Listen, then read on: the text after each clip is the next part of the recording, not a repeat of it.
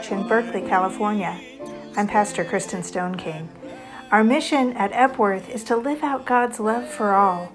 We strengthen our faith as we worship, study, develop a creative, supportive community, and serve others.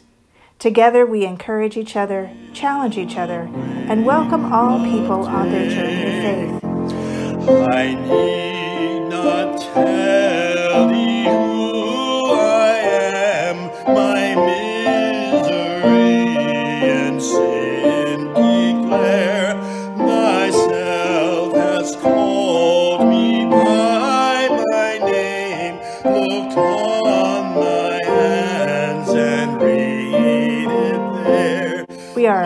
reconciling congregation, meaning that persons of all sexual orientations and gender identities are welcomed to help transform our church and our world into the full expression of Christ's inclusive love. We are a sanctuary church advocating for the rights and dignity of immigrants, and we stand in solidarity with the movement for Black Lives.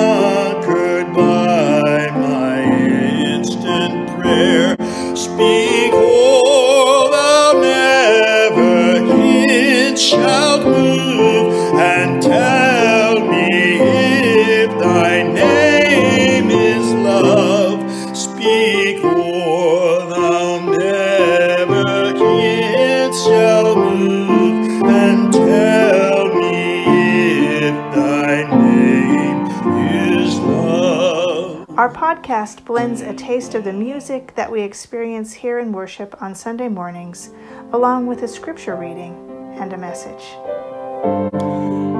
We are a wilderness wandering people on a journey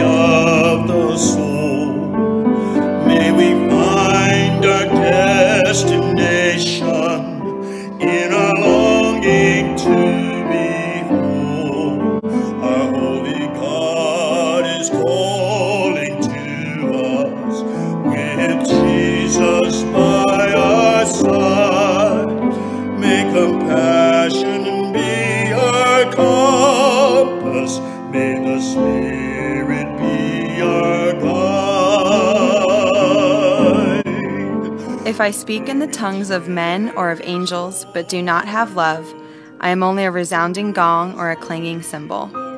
If I have the gift of prophecy and can fathom all mysteries and all knowledge, and if I have a faith that can move mountains, but do not have love, I am nothing. If I give all I possess to the poor, and give over my body to hardship that I may boast, but do not have love, I gain nothing. Love is patient, love is kind, it does not envy, it does not boast, it is not proud. It does not dishonor others, it is not self seeking, it is not easily angered, it keeps no record of wrongs. Love does not delight in evil, but rejoices with the truth. It always protects, always trusts, always hopes, always perseveres. Love never fails. But where there are prophecies, they will cease. Where there are tongues, they will be stilled. Where there is knowledge, it will pass away. For we know in part and we prophesy in part. But when completeness comes, what is in part disappears. When I was a child, I talked like a child. I thought like a child. I reasoned like a child. When I became a man, I put the ways of childhood behind me. For now we see only a reflection as in a mirror. Then we shall see face to face. Now I know in part, then I shall know fully, even as I am fully known. And now these three remain faith, hope, and love. But the greatest of these is love.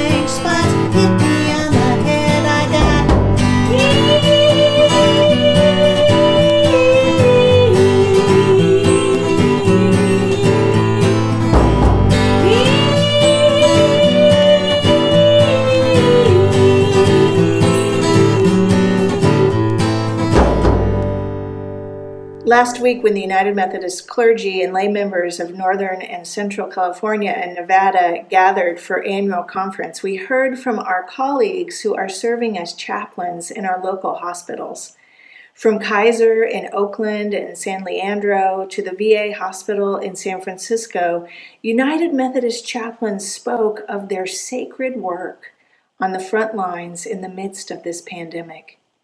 They spoke of our collective grief and how hard it is to be in the hospital right now or have a loved one in the hospital, and of course, to work in a hospital. Their exhaustion was visible, palpable.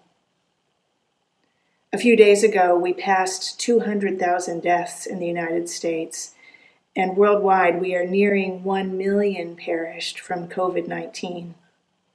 We don't know where this will end and while these numbers are staggering and every single life an irreplaceable loss, humanity has faced other pandemics in history. An estimated 20 to 50 million died from the 1918 to 1920 Spanish flu. At the peak of the AIDS epidemic from 2003 to 2008, nearly 2 million persons died each year with cumulative AIDS deaths now at 36 million worldwide. And the bubonic plague, which raged across Europe and northern Africa and Asia, tops all historic pandemics by far. It claimed an estimated 75 to 200 million lives, decimating communities, countries, and continents with Europe alone losing 30% of its population. As the bubonic plague began in 1347, traveling from Central Asia along the Silk Road to Europe and spreading out to northern Africa, no one knew its origins. Doctors said the plague was created by air corrupted by humid weather, decaying unburied bodies, and fumes produced by poor sanitation. And this is why when you see uh, pictures of this time in history in the Middle Ages, you'll see people carrying flowers or, or having rose petals or other flower petals in their pockets. Um, doctors advise this to, to cover and ward off the stench that was presumed to be one of the origins of the plague. Some thought the plague was a punishment from God they carved the sign of cross into their doors and painted the words, Lord have mercy on us, over their door frames. God held no comfort for them. And to me, this is one of the greatest trage- tragedies of the bubonic plague, in addition to the sheer number of lives lost, that in the search for meaning and trying to understand why, many found not not a real God, a God of love and comfort, but a distortion of God, a God so wantonly depraved so as to cause such devastation rather than love and care. As any chaplain will tell you, in times of sickness and pain and fear, we look for some way to make sense of what is happening and, and something to cling to. It's one of the reasons why there are chaplains on staff at hospitals and not at, for instance, restaurants. For my own part, I think many restaurants are missing an opportunity to offer excellent theological conversation over a good meal in a low pressure situation. But this idea really hasn't caught on. No, chaplains are found in places of crisis where we face existential questions such as in the face of armed combat, which is why we find chaplains in the armed forces, or in the perilous transition between childhood and adulthood, which is why we find chaplains in university settings, and when we face our own mortality, which is why we find chaplains in hospitals and often in senior communities. God is always present, waiting for us to notice, but it's in times of crisis that we turn toward God with our full attention. Any crisis point is a crossroads, a moment of decision that determines the next chapter of our lives, and sometimes of our collective lives. We can choose to shrink back in fear or in loss, or we can choose to push forward in faith and in hope. In the bubonic plague, we see evidence of both. In the time of the plague and its aftermath, fear and blame caused widespread persecution of minorities, including foreigners, Jews, and those ill with leprosy. Pain upon pain, suffering upon suffering. These people lived out the adage that hurt people hurt people.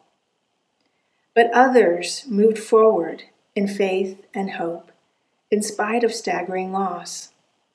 When over half the parish priests died as a result of praying with the dying and administering the last rites, the church was at a crossroads. The shortage of parish priests opened up new opportunities for women who had been barred from leadership to serve in ecclesial roles. Now, I don't in any way mean to suggest that the plague was a good thing. Gender equality and any kind of liberation should never come at such a cost. But the women who began serving in more official roles must have been very brave. No one knew for sure what caused the plague, and some were convinced it was a punishment from God. The prevailing belief was that women shouldn't serve in official church roles, so not only were these women braving the plague, they were also combating and braving this prejudice and the presumption that their actions could be incurring the wrath of God.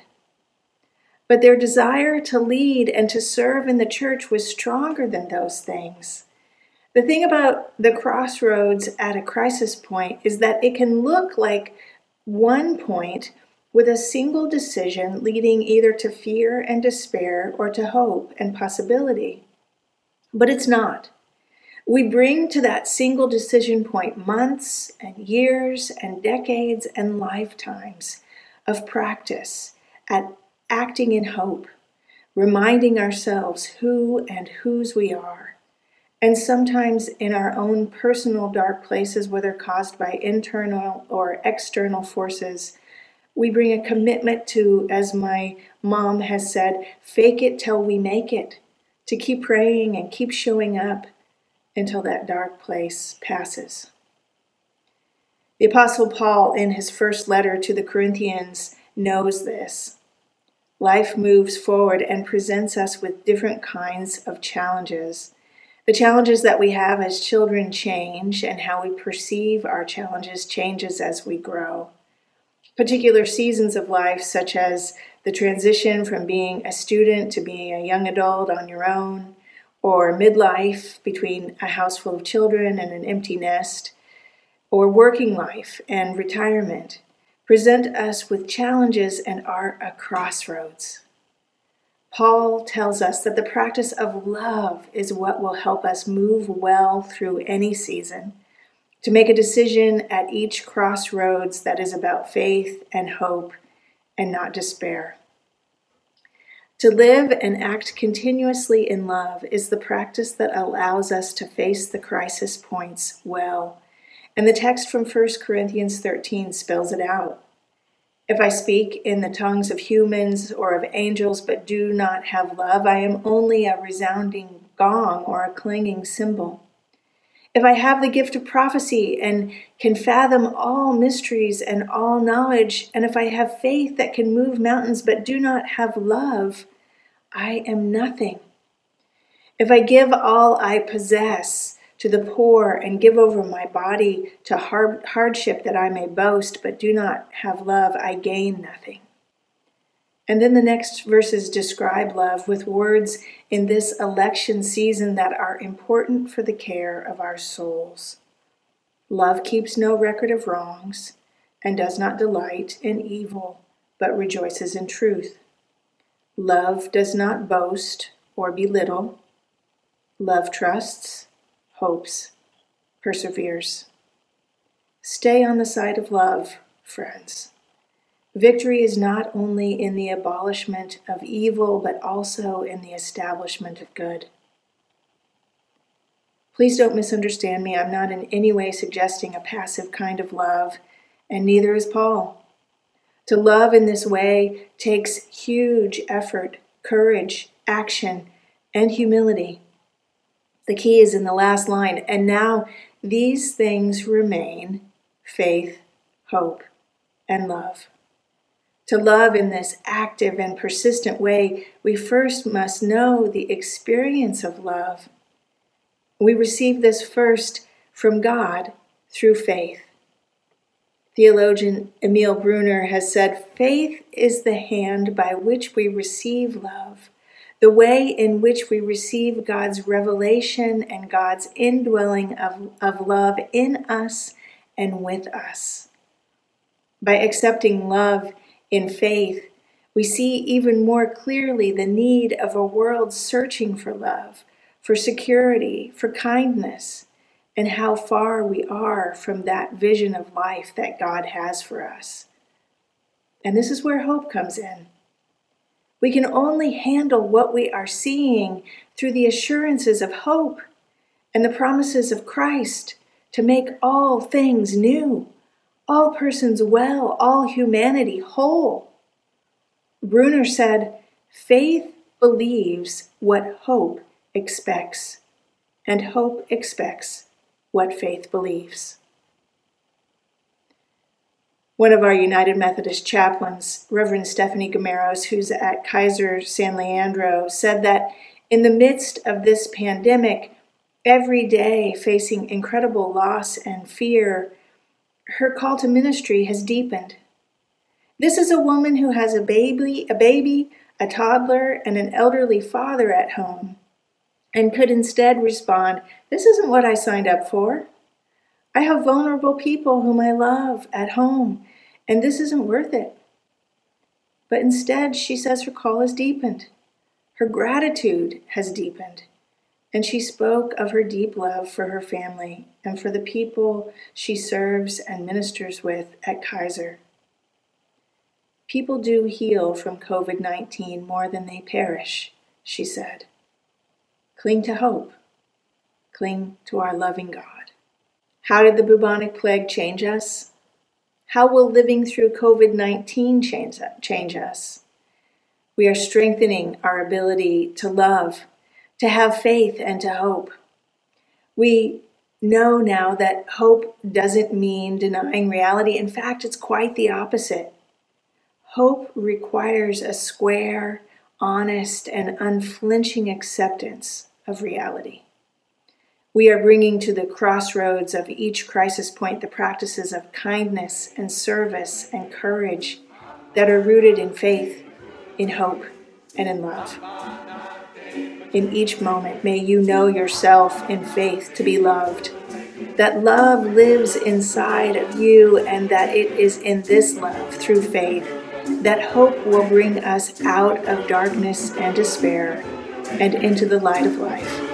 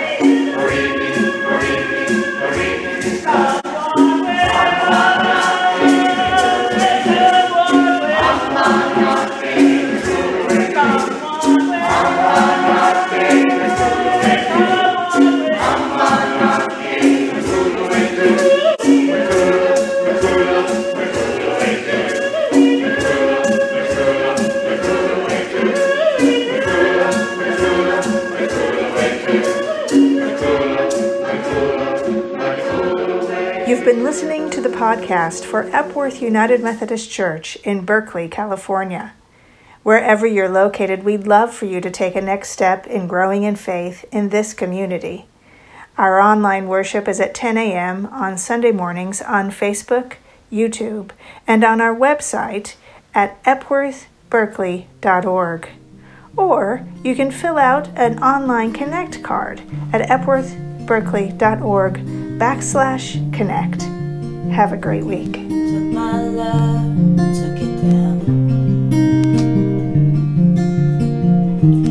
Climbed a mountain and I turned around. And I saw